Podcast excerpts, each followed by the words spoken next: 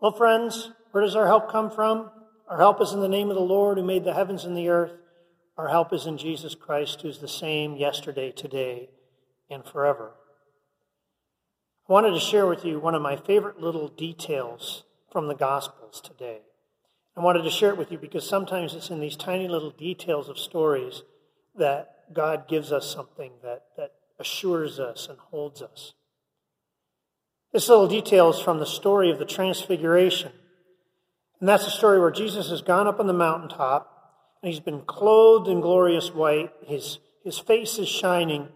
And Peter, James, and John are so terrified by Jesus transfigured that they fall on their face before him. Right? They're terrified. And then Jesus does something to alleviate their terror, to take away their fear. This is what he does. The disciples fell face down to the ground, terrified, but Jesus came and touched them. Get up, he said, and don't be afraid. I love the fact that Jesus didn't just say to the disciples, Don't be afraid. I love it that he touched them as a way to convey his love. Maybe put a firm hand on Peter's shoulder. Maybe he gently rubbed John's head as a way to say, Don't worry, guys, I'm here. Touch, physical touch, is an important part of faith. Jesus often touched the people he healed. He didn't just speak a word, he would go over and physically touch them so that they would know his reassurance and healing. And at the resurrection, maybe you remember, some of the disciples weren't sure that Jesus was real, and he said, Come on, come on, guys, touch me.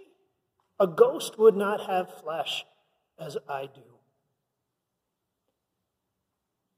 I miss the physical touch part of our faith right now. This live stream is great. I'm so glad we have devotions and different ways of connecting. But I miss seeing your faces, and more than that, I miss shaking hands after church, and I miss getting a hug every once in a while. I feel the lack of those things. I feel like a man who's gone out of the house on a very cold day without his hat and gloves. It's like part of my faith is missing, something's incomplete. When we finally come back together again in this pandemic time, will we be able to shake hands, hug each other? I don't know. I mean, quite probably the answer to that is no. But honestly, right now, I would settle for an elbow bump with any one of you just for the joy of seeing you face to face.